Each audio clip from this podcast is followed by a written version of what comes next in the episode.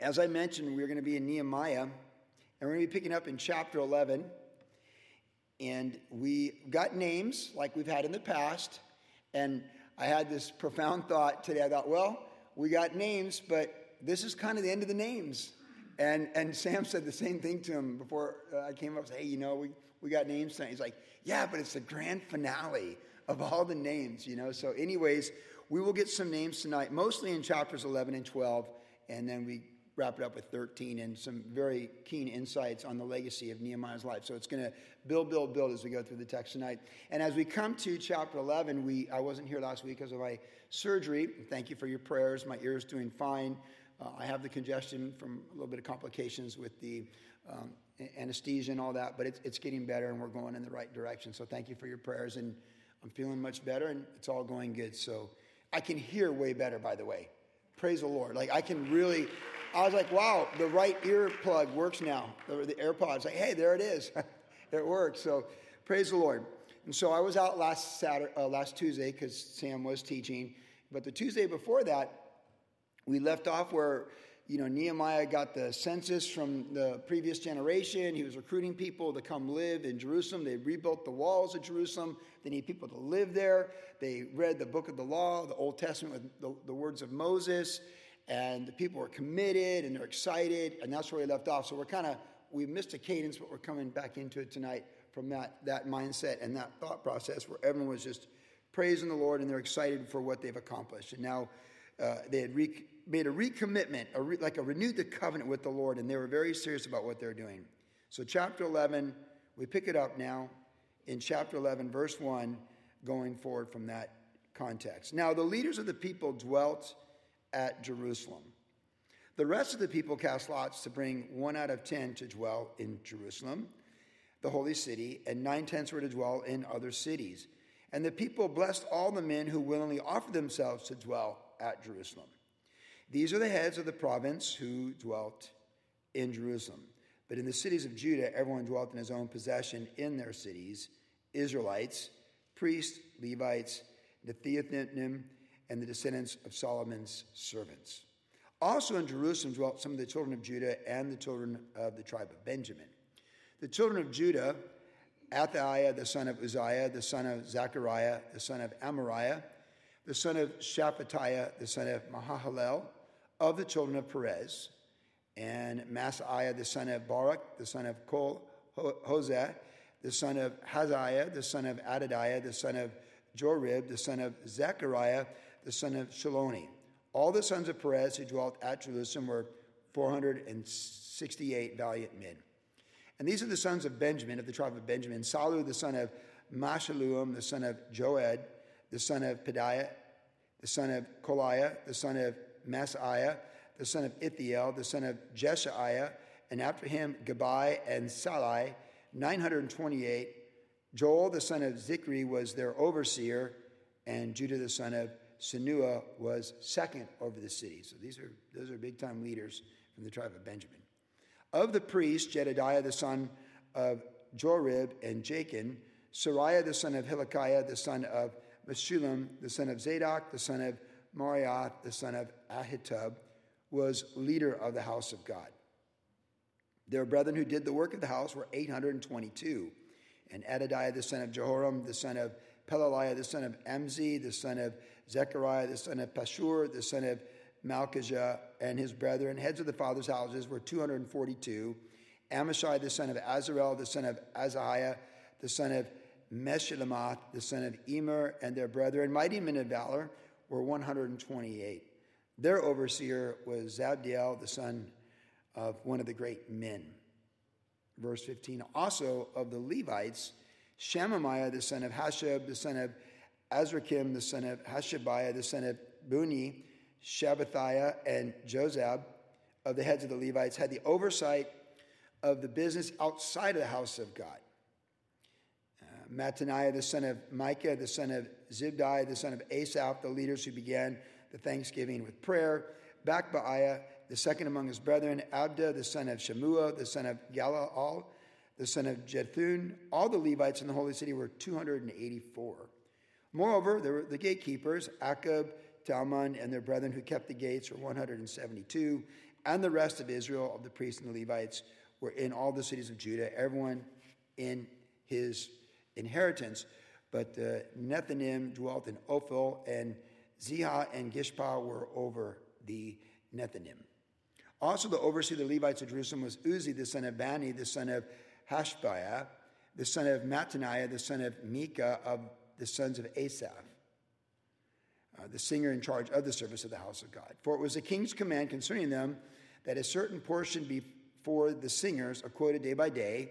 Pethaniah, the son of Meshabel, of the children of Zerah, the son of Judah, was the king's deputy, was the king's deputy in all matters concerning the people. So this is all administration, religious administration, priesthood, Levite service. This is all administration, and government needs good administration, uh, and as does good ministry. And this is what you have. These are all leaders for ministry and administration and the functioning of this new birth capital for Israel there in Jerusalem. Verse 25. And as for the villages with their fields, some of the children of Judah dwelt in Kirjath Arab, Kirjath Arba and its villages, Dibon and its villages, Jekabzeel and its villages, in Jeshua, Moladah, Peth Pelet, Hazar Shul, Beersheba and its villages, in Ziklag and Mechanah, its villages, and and Rimmon, Zorah, Jarmuth, Zanoah, Adullam, and their villages, in Lachish and its fields, in Azekah and its villages, they dwelt from Beersheba to the valley of Hinnom. Also, the children of Benjamin from Geba dwelt in Michmash, Ahijah, and Bethel and their villages, in Anath, Nob, Ananiah, in Hazor, Ramah, Gittim, in Hadid, Zebum, Nebalat, in Lod, Ono, and the valley of craftsmen. Some of the Judean divisions of Levites were in Benjamin. So some of those Levites, they lived within the region, what was just kind of to the northeast of Jerusalem, that was traditionally Benjamin's territory of the tribes of Benjamin. So again, here's administration, all these people. These names are important. Your names are important. If we took a roll call on who's at church tonight, your name's important. You're part of the body of Christ, most, if not all of you. You're, many of you, this is your home church. Your names are important. Your place in the body of Christ. The gifts God's given you, practically, for his glory in the human experience, the gifts he's given you spiritually for the body of Christ to serve, practical gifts of being available, the uniqueness of your personalities, we're all important. Body of Christ is important. People of God are important, and there's a place for all of us. And these, that's what we need to look, think about when we see names like this. Like, well, we don't know these people; they're a different generation. But yeah, but we're people, and we're people in our generation. And this is the house of God. They're the people of covenant. We're the people of covenant. You're important. You're, you're very important. We're all very important to the Lord. Yeah. All humanity is important to the Lord. Every soul. And when we come to Christ and we're part of his family, the body of Christ, we're very, very important because we're his children and his people. And he's got a plan for us. And so we're walking in that plan. And these people, they were at a key juncture. You know, they, they had reread the law of God. They, they were people of covenant. They had recommitted themselves to the covenant of God. They said, We're going to do all this. We're, we're signing the dotted lines. Like we mentioned this two weeks ago, like signing the Declaration of Independence. We're all in. Put our names there. We're all in with the Lord, His people. We're, we're serious people. We're not just doing um, Sunday church. I was sharing with someone today from my past, and we were talking about where I was at in the mid 80s. And I said, Well, I would, I would go to church sometimes, and I, I always believed in God. And he had a Catholic background as well. And I said, But you know, my faith never got out of Sunday morning, it never got to Monday morning. You I just never, never got there. And that's when the Lord gets a hold of us. it goes to Monday morning and Tuesday afternoon and Wednesday evening and Thursday midnight. And, you know, like we understand that.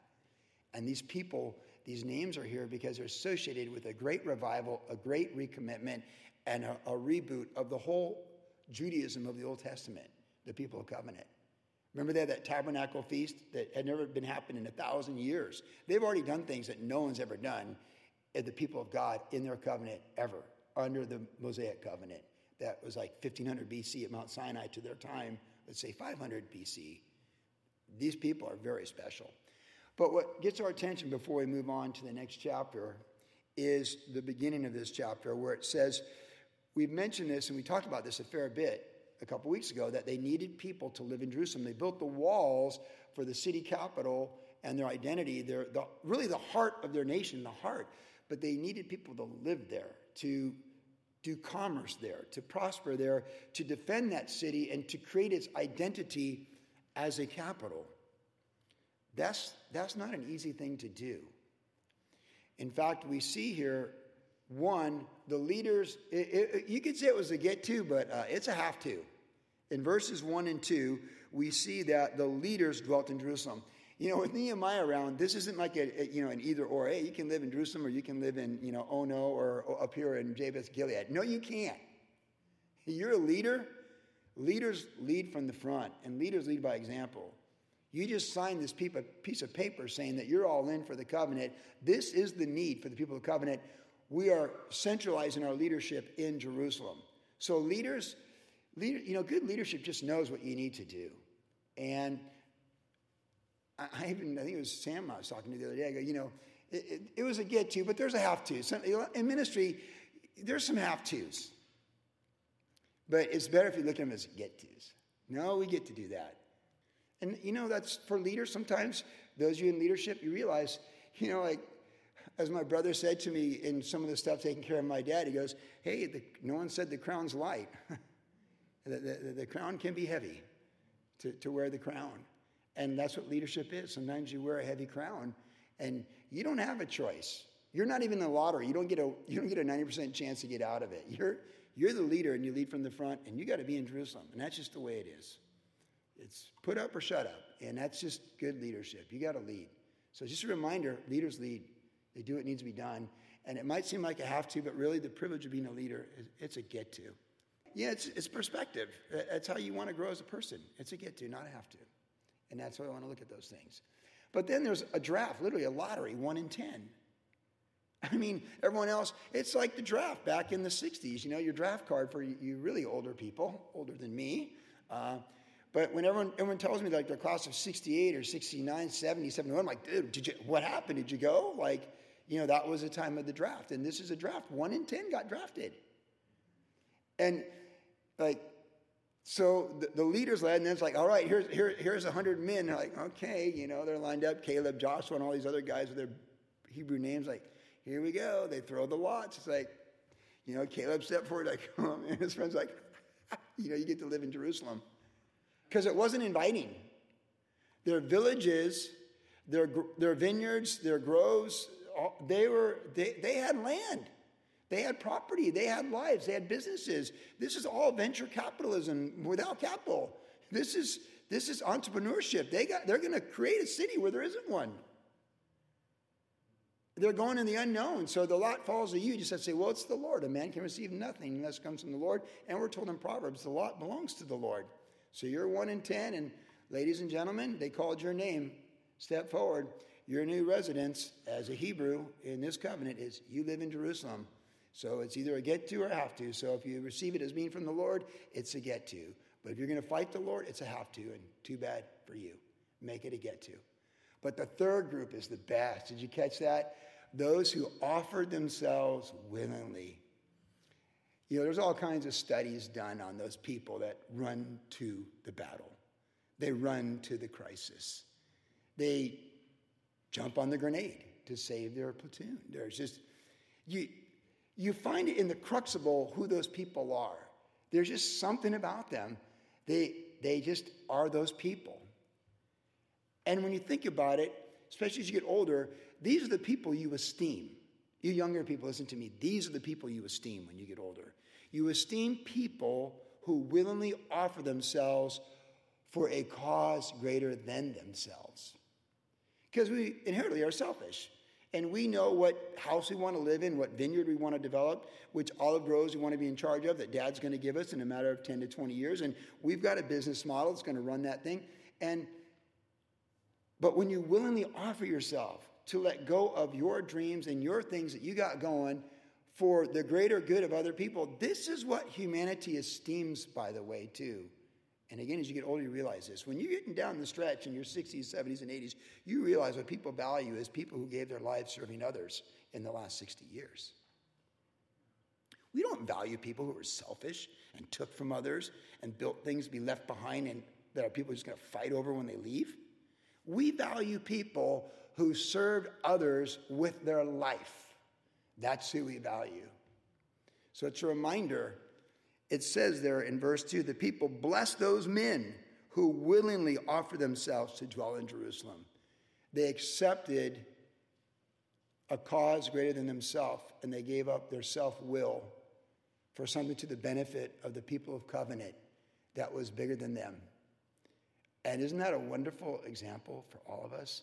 So, leaders, it's a get to, not a have to. And if the lot falls to you, one in 10, it's a get to, not a have to. But man, when you just straight up volunteer, like, hey, I'm special forces for the Lord, when you do that, man, that's, that's an honorable thing. It, that looks really good. That looks really good for people who are headed for eternity when they think about the people they esteem as they're moving toward eternity, when it all becomes so clear what your life was all about. Statues aren't built for takers, statues are built for givers, those who willingly offer themselves. Now we read on in chapter 12. Now these are the priests and the Levites who came up with Zerubbabel, the son of Shealtiel, and Jeshua, and Seraiah, Jeremiah, Ezra, Amariah, Malach, Hattush, Shechaniah, Rehum, Meremoth, Iddo, Ginnethoi, Abijah, Mijamin, Madiah, Bilgah, Shemaiah, Jorib, Jedediah, Salu, Amok, Hilkiah, and Jedediah. These are the heads of the priests and their brethren in the days of Jeshua. Moreover, the Levites were Jeshua, Binnui, Kadmiel, Sherebiah, Judah, and Mattaniah, who led the thanksgiving psalms. And he and his brethren. Also, Bakbukiah and Unni and their brethren stood across from them in their duties. Jeshua begot Joachim, Joachim begot Eliashib, Eliashib begot Joadah, Joadah begot Jonathan, Jonathan begot Jaddua. Now, in the days of Joachim the priest, the heads of the fathers' houses were Seraiah, Meraiah of Jeremiah, Hananiah of Ezra, Meshullam of Amariah, Jehonanan of Melicu, Jonathan of Shebaniah, Joseph of Haram, Adna of Meraioth, Hezekiah of Edo, Zechariah of Ginnethon, Meshullam of Abijah, Zichri, the son of Menajim of Modiah, Piltai of Bilgah, Shemua of Shemaiah, Jehonathan of Jerubib, Mattaniah of Jedediah, Uzzi of Salai, Kaliai of Amok, Eber of Hilkiah, Hashbiah of Jedediah, Nethanel. During the reign of Darius, the Persian, a record was also kept of the Levites and priests who had been heads of their fathers' houses in the days of Eliashib, Joadah, Johanan, and Jaddua, the sons of Levi. The heads of the fathers' houses until the days of Jehonahan, the son of Eliashib, were written in the book of the Chronicles. And the heads of the Levites were Hashabiah, Sherebiah, and Jeshua, the son of Kadmiel, with their brothers across from them to praise and give thanks, groups alternating with group, according to the command of David, the man of God. Mattaniah, Bakbukiah, Obadiah, Meshullam, Talmon, and Akab were gatekeepers keeping the watch at the storerooms of the gates. These lived in the, the days of Joachim, the son of Jeshua, the son of Josadak, in the days of Nehemiah the governor and Ezra the priest, the scribe. So these are contemporaries. That's what it gets to. Verse 27. Now, at the dedication of the wall of Jerusalem, okay, now we have this event. They sought out the Levites in all their places to bring them to Jerusalem to celebrate the dedication with gladness both with thanksgiving and singing with cymbals and stringed implements and stringed instruments and harps. And the sons of the singers gathered together from the countryside around Jerusalem, from the villages of the Netophatites, from the house of Gilgal, from the fields of Geba and Azmaveth. For the singers had built themselves villages all around Jerusalem. Then the priests and the Levites purified themselves and purified the people, the gates, and the wall. So they brought the leaders of Judah up on the wall and appointed two large thanksgiving choirs. One went to the right on the wall toward the refuge gate. After them went Hoshiah and half the leaders of Judah. And Azariah, Ezra, Meshullam, Judah, Benjamin, Shemaiah, Jeremiah, and some of the priests, sons with trumpets. Zechariah, the son of Jonathan, the son of Shemaiah, the son of Mattaniah, the son of Micaiah, the son of Zaccur, the son of Asaph, and his brethren, Shemaiah, Azarel, Milalai, Gilalai, Mai, Nethanel, Judah, and Hanani, with the music, musical instruments, David, with the musical instruments of David, the man of God. And Ezra the scribe went before them by the fountain gate in front of them. They went up the stairs to the city of the city of David on the stairway of the wall beyond the house of David as far as the water gate eastward. The other Thanksgiving choir went the opposite way. Now we get that personal pronoun. I was behind them with half the people on the wall, going past the tower of the ovens as far as the broad wall and above the gate of Ephraim, above the old gate, above the fish gate, the tower of Hananel, the tower of a hundred of the hundred, as far as the sheep gate, and they stopped by the gate of the prison. Verse 40. So the two Thanksgiving choirs stood in the house of God.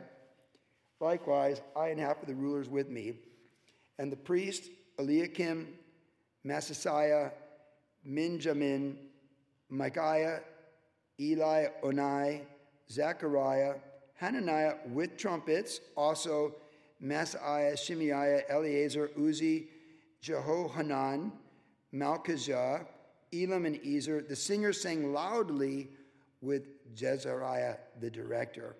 Also that day they offered great sacrifices and rejoiced, for God had made them rejoice with great joy. The women and the children also rejoiced that the joy of Jerusalem was heard afar off. And at the same time, some were appointed over the rooms of the storehouses for the offerings, the firstfruits, the tithes, to gather into them from the fields of the cities the portions specified by the law for the priests and the Levites. For Judah rejoiced over the priests and the Levites who ministered. Remember they remember they made big commitments to bring the tithes. We saw that 2 weeks ago. Verse 45. Both the singers and the gatekeepers kept the charge of their God and the charge of purification according to the command of David and Solomon his son. For in the days of David and Asaph of old, there were chiefs of singers and songs of praise and thanksgiving to God. And in the days of Zerubbabel and the days of Nehemiah, all Israel gave portions for the singers and the gatekeepers, a portion for each day. That's full time employment to be in ministry. They also consecrated holy things for the Levites, and the Levites consecrated them for the children of Aaron. And just a reminder again, when we get Levites, priests, and the children of Aaron, those distinctions are all Levites are Levites, and but the priests come from the one subdivision of Levi to be priests. So there is a distinction in the service, although they're all from the tribes of Levi. The priests, you know, are a subdivision of the tribe of Levi that is just them to be doing the priesthood services. And we've seen that going through Chronicles and whatnot. So now in this chapter, we get all these names again, you know, priests and priesthood, Levites and their service, and it really connects to the event of the dedication of the wall, right? So it's a big deal Remember, over a thousand, excuse me, over a hundred years, they had been back in the land and they had rebuilt the temple of Solomon, not the same degree of glory, but they had rebuilt it. But there, you know, the walls represented shelter and safety and identity, and they hadn't rebuilt the walls, and there had been opposition to rebuild the walls. So once the walls were rebuilt by Nehemiah, that's a really, really big deal. And we saw he did in 52 days what couldn't be done in 100 years. Think about that because we're going to focus on Nehemiah pretty much the rest of the night here in a moment. This man, who is the cupbearer in Iran, the Medo Persian Empire, to the king, Artaxerxes, who had that position by which he he could accomplish great things, did accomplish great things. And we talked about this. Some people have a position to do something great, but they don't. And some people do great things without even having position. But there's, there's something very special about people who have a position by which they can do something great, and they do something great. We're going to see that with Esther around the corner, our next book. His obedience brought such blessing on everybody. And it's, it's pretty cool because we're all fans of David uh, having spent time with David in the last few years, going through the historical books. And we're headed for the Psalms, and we'll get more of David not far around the corner. But it says David really is emphasizing this chapter, if you didn't catch it. Like the, the musical, the, the giving of thanks, the groups alternating with group, verse 24. According to the command of David, the man of God. You just just you just love when like your name's dropped and you're like the woman of God. Like if we if we say your name, like put your name there, ladies, like you know, so and so, the woman of God. You're like, that's kind of nice. That's nice when the Lord says that about you. Or men, the, the man of God, like so and so, this person, the man of God. And what made David a man of God was his heart for the Lord. He sincerely loved the Lord. We were singing Psalm 23 earlier tonight, and and God is my shepherd. And such a powerful version of that song by Jon Foreman uh, with the, the Psalm 23. Man, it just makes me want to cry almost every time I hear it. It's so powerful. Isn't it? Like, it's so powerful. Psalm 23 is so powerful. Like, I was like, no, no, no, not tonight. Don't start crying right now, man. It's like the last song. You cannot cry on this song right now. Anyone else can cry because they know how to get up and teach, man. You got to hold it together right now. You can't have the manager in a dugout saying, You're about to go start pitching this game and you're crying right now? Yeah, I'm just crying because he's playing Psalm 23 by Jon Foreman, you know? But it's, it's, David could articulate that heart of worship for the Lord. And we all, the history of people of faith appreciate the Psalms of David. So many great men and women have devoted years of their life to write about the Psalms of David and what he expressed toward the Lord. And of course, Psalm 23 of books, commentaries written on Psalm 23. Who can even know the volume of books written on Psalm 23? It's just so powerful. David, the man of God, in spite of his blemishes and failures, which we seem to be more aware of in our lives than not, he's still called the man of God. And he understood the importance of praise and, and thanksgiving to the Lord. And it's really wonderful that 600 years after, or 550 years after his life, he's the standard by which Nehemiah is making his decisions, what they're doing. And it says, it says later on in verse 36, the musical instruments of David, the man of God. And, and then it says later on, uh, there in verse 45, according to the command of David and Solomon his son, for in the days of David and Asaph of old, these are the singers and the songs of praise and thanksgiving. Uh, I just, you don't remove the ancient boundaries. You know, there, there, there's, there's, there's boundaries that are just so beautiful that God's given.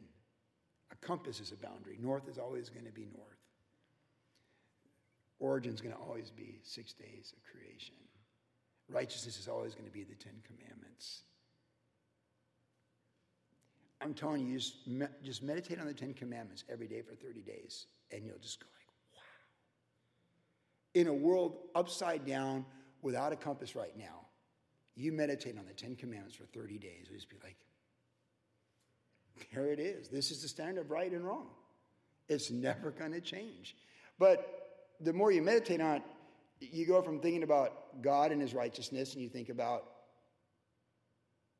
the world's need of these standards of righteousness in education and government and these things. And then you, by, you just keep going, and you're like, your need for this righteousness by the power of the Holy Spirit. At least that's how I look at it. These ancient boundaries, the, the, the parameters that God gives us of His Word, things, that, principles of His Word, truths of His Word, they're so reliable. When you look at something like David did, and he's the man of God, the man of God, and just they're applying this 600 years after his life, give or take a few. And here we are singing this song tonight, 3,000 years after his life. Because it's just so true. And however many memorials I have until I get to eternity, the odds are at least 50 50. I'm going to read or pray Psalm 23 either in the service or graveside. And pretty much if there's a graveside, I always save it in my back pocket for graveside. If I'm doing a two for one, I'm doing, I'm doing you in the sanctuary with your family, and then I'm doing you graveside.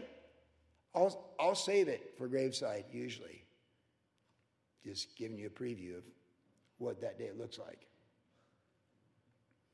I've seen it many, many times, and I've shared it with some of you, with you and your parents, and you and your loved ones. If I'm doing graveside, it's Psalm 23. These are beautiful things. We should esteem them and value them. There was joy, there was rejoicing. Verse 43 is just, verse 43, they rejoiced, made them rejoice, great joy, rejoiced, joy. That's, that's, that's a five pack there in one verse. What a wonderful day it was with the Lord. You know, the Lord wants us to have joy and rejoicing, singing the songs of praise and the songs of thanksgiving, and holding true what's eternal and always true and right, and God's not mocked. He made this universe, He has righteous standards, He gives us the Beatitudes and the Spirit to live a fruitful life. It's there for who wants it. But here's the funny thing about between chapter 12 and chapter 13 10 years. Because when we come to chapter 13, you're like, we leave off with such a happy scene, and then we come to chapter 13, and it's not so happy. But it, it does really have a very real ending. A real ending. I like happy endings. I would say it's a happy ending. It is a happy ending for Nehemiah, but it's a very real ending. Like some things are just raw and real. You know what I'm saying? Like I like really happy endings because I just want to think it's always a happy ending. But we know sometimes it's not always a happy ending, but it's a real ending. And so this chapter 13 is, is really the crown jewel of the book because it gives us a real ending with the human experience and how things really work. And there's a reality to it. And we pick it up in verse 1 of chapter 13.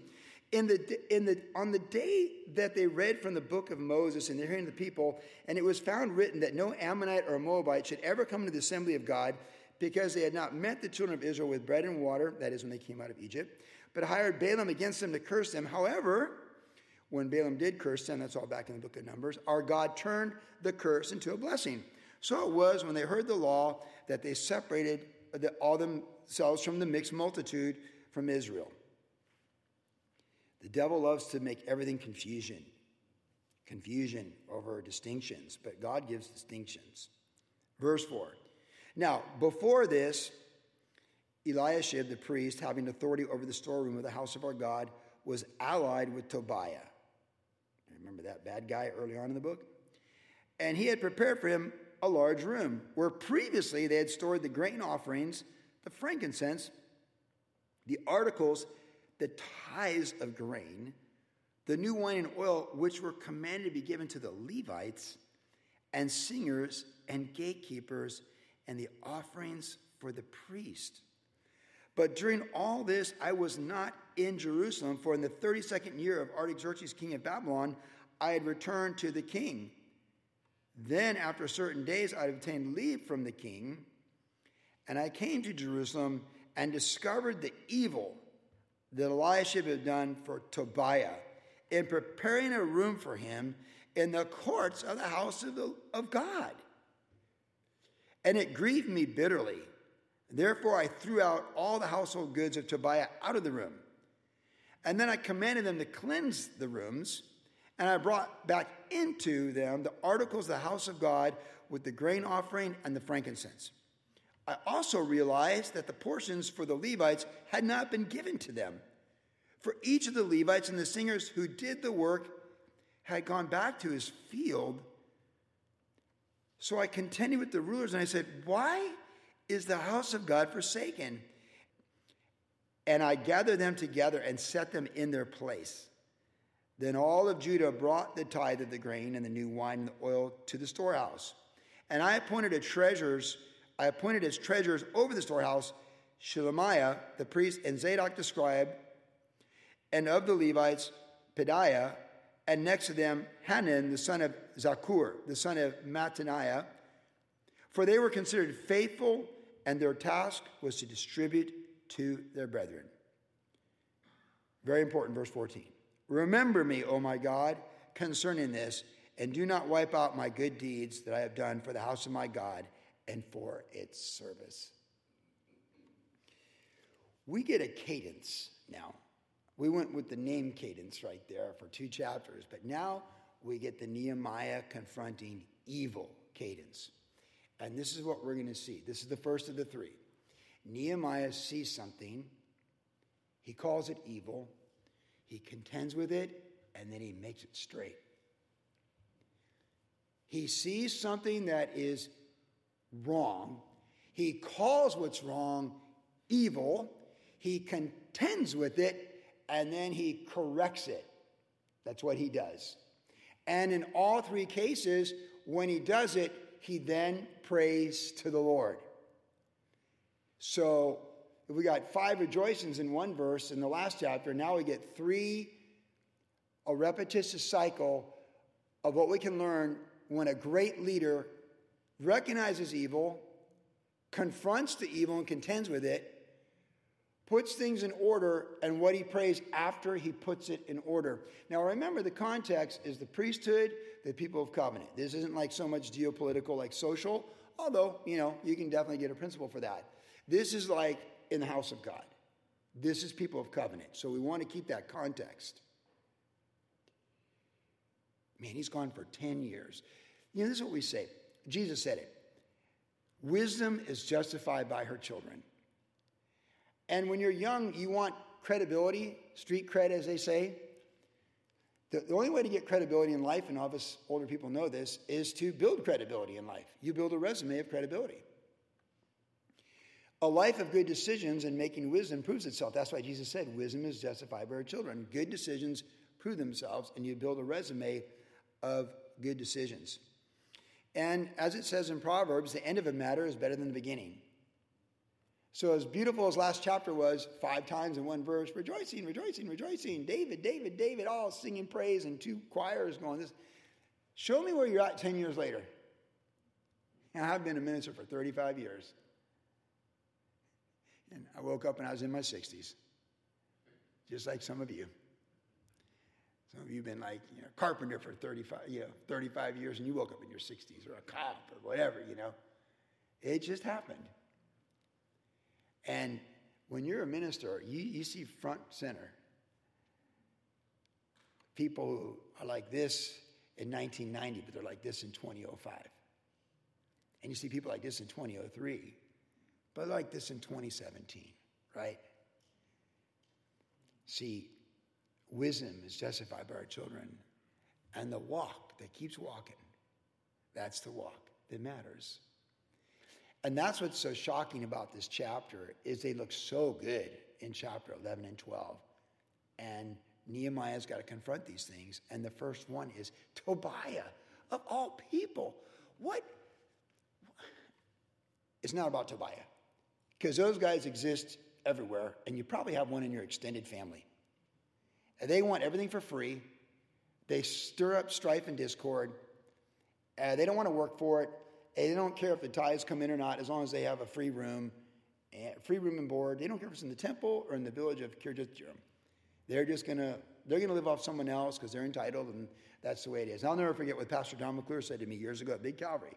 We were having a casual conversation, and he was talking about a relative who's like this, and he said, "You know, Joey, the way Don McClure would say it, there's one in every family." I was like, "Really? I don't know which one is in my family, but I sure hope it's not me." But you just add some cousins and uncles and you start going out, you know, it's, it's, yeah, Tobiah. Hey, there's only one way to deal with it kick him out. Kick him out. If it's evil and it's in the house of God, you got to kick them out. You throw their stuff out, you confront it, you confront those who allow it, you call it evil, you contend with it, and you kick them out. And then you set in order what should be the way, the right way is the right way, and you bring peace on the situation. That's what you do when you're Nehemiah. And then you keep your prayer simple. You don't need a complicated prayer. No, sir. No, ma'am. Remember me, O God, concerning this, and do not wipe out my good deeds that I've done for the house of God. One down, two to go. In those days, and by the way, those of you who contend with evil, do you ever realize there's always more evil to contend with? you know, it's, it's like a, uh, it just never ends. It just never ends, does it? As long as you're alive. Why do you think Paul called it the good fight? He said, I fought the good fight, but I'm done. I'm going to eternity. but he was fight. I fought the good fight, and now someone else is going to fight it. And when you're gone, someone else is going to fight it. Chuck's gone. I've got to fight it. You got to fight it. I'll be gone. you will fight it. Your kids. Someday, you know, Mark Coca in 2090 will be fighting in his 70s. Right? It just goes on and on. It's a good fight. In those days, I saw people in Judah treading wine presses on the Sabbath and bringing in sheaves and loading donkeys with wine and grapes and figs and all kinds of burdens, which they brought in Jerusalem on the Sabbath day. And I warned them about the day on which they were selling provisions. Men of Tyre, these Lebanese people, they, cannot, they dwelt there also who brought in fish and all kinds of good and sold them on the Sabbath to the children of Judah and in Jerusalem. So I contended with the nobles of Judah, and I said to them, What evil thing is this that you do, by which you profane the Sabbath day? Did not our fathers do thus, and did not our God bring all this disaster on us and on this city?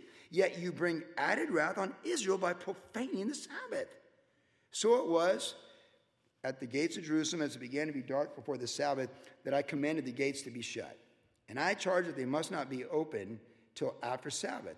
Then I posted some of my servants at the gate so that no burdens would be brought in on the Sabbath day. Now the merchants and sellers of all kinds of ware lodged outside Jerusalem once or twice. And then I warned them and said to them, Hey, why do you spend the night around the wall? If you do so again, I'm, I'm going to lay hands on you. And that's, that's all that some people understand. From that time on, they came no more on the Sabbath, and I commanded the Levites that they should cleanse themselves and they should go and guard the gates to sanctify the Sabbath day. Remember me, O my God, concerning this, and also spare me according to the greatness of your mercy. So here it is, evil number two. He sees it, he calls it evil, he confronts it, he deals with it. I just think when Nehemiah is showing up with all that caught from Medo Persia, he says, I'm going to whack you guys. Like, you know, it's like, it's, he's going to do it. Like, in ministry, when you have to confront evil in the church, sometimes you gotta, you gotta let people know you're, you're gonna deal with it. You're not messing around. That's why you have security. That's why you have people with concealed carry. That's why you got people that know self defense. Like, there's evil, and it comes in the house of God, and you got to deal with it. You, there's no messing around. Sometimes it's just the way it is. I wish it wasn't that way, but it is the way it is. So Nehemiah just did what he had to do, but he gave it to the Lord. Remember me concerning this also, and spare me according to the greatness of your mercy. So he's like, now he's saying, I just need your mercy. Just spare me, God. I'm just doing the best I can. With what the position he had, he's just doing the best he can. Doesn't it sound like us sometimes in family matters, things at work, things in the community, in our world uh, where we're connected. We just sometimes we just do the best we can. You just do the best you can. But when it comes to the house of God and things like this, man, you just gotta. The Sabbath was so special to Israel in their covenant. It's hard for us to understand because we don't have that same feeling, but it was what identified them in their covenant. And man, well, since the first day of the week replaced the Sabbath, and the first day of the week is the day the Lord rose from the grave, right? So the church always celebrated on the Sunday because that's the day the Lord rose from the grave. Well, we celebrate, historically, churches celebrate Sunday for 2,000 years because we identify with Jesus' resurrection.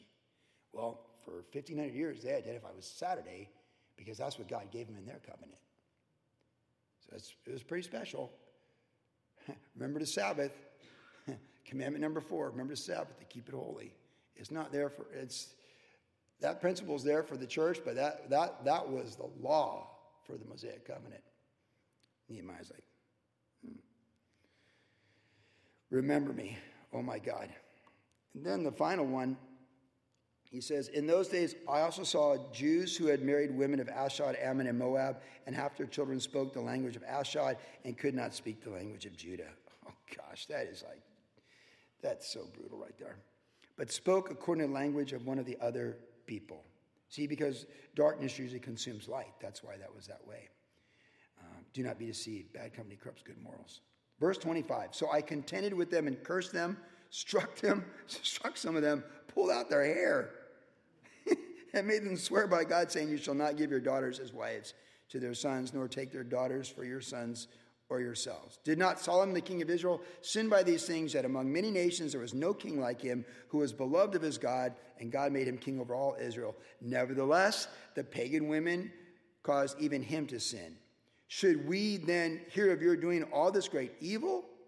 transgression against our God by marrying pagan women, and one of the sons of Joiada, the son of Eliashib, the high priest, was son in law of Sanballat, the Horonite. That's the other bad guy in the early part of the book. Therefore, I drove him from me. Remember, listen to this one. Remember them, remember them, oh my God, because they defiled the priesthood and the covenant of the priesthood and the Levites. Verse 30. Thus I cleanse them of everything pagan. I also assign duties to the priests and the Levites, each to his service, to bring in the wood offering and the first fruits of the appointed time. And it's as if you could hear him sighing. Remember me, oh my God, for good. Can you relate to that last verse? You just try, you just try your best. God, we just tried our best. You know, the court case is done. This thing's resolved, whatever it is. Like, we just, we just tried our best. If you can say in that last moment of your life, that last day of your life, remember me, oh my God, for good. May there be good to be found. That's what I was thinking. You know, remember me, oh my God, because I was willing to deal with this. Remember me, oh my God, show me mercy because I was willing to deal with this. Remember them because this is so evil that uh, uh, just please remember it in your justice. And remember me, oh my God, for good. So it started with remember me for good and then remember me for good. That's the bookends of those things. And, and I, just, I feel like there's like a microcosm of life living for Jesus on planet Earth. Like, this just kind of feels like life. As I look back on 35 years of ministry, the things I've had to confront and deal with and been attacked on or, you know, brought upon myself or whatever, and just trying to be a faithful shepherd, tending the flock, a parent, you know, four teenagers, and, you know, now, like, you just, yeah, I, I tried, you know. We're trying, we're trying to get better. As I keep, like I've been saying, I just want to be a better version at the end of this year than how I started. Yes and amen, right? Like, you know, so remember me for good. We're, we're trying, man. Like, the batting average is a little better this year, you know? Like, I feel like we won more games this baseball season than last baseball season. You know, remember us for good, Lord. We're really, we're trying. Three times evil, three times he confronted it, and three times he said, Lord, just please remember me. We're doing, we're doing the best we can. And I thought about this. I spent some time with a, a good friend today who has terminal illness, and uh, we, we, were laughing about some things and, and, crying about a few things, and um, and and just yeah, I said I love you, man, and like we were just talking like you just realize how it's over. You know, you just realize it's going to be over, and it's over, and you can't go back and do good. You never did good. The time to do good is today. If you want to be remembered for good, do good today. Wake up tomorrow and do good. You want to be remembered for good on your deathbed? Do good today. Wake up tomorrow and say, I'm going to do good. And from here to the finish line, say, I'm going to do good. I choose good, I'm going to do good. And then you can say on your last breath, as He's coming in glory for you, Oh God, remember me for good. And through faith in Jesus, He sees us in the righteousness of Christ, but in that self determined of a life of choices. Well, Sam taught on the, you know, the judgment of Christ just recently when he was here, well, last Tuesday when he taught. He'll see us for good in Jesus, you know, but I, I, want him to see you and me for good for what Jesus did through us for good, right? Wouldn't you agree with that? Be encouraged, you know. Chapter 13 is choppy, it's hard, but it's life, and really it's a happy ending because God would see Nehemiah for good, and may he see us for the same.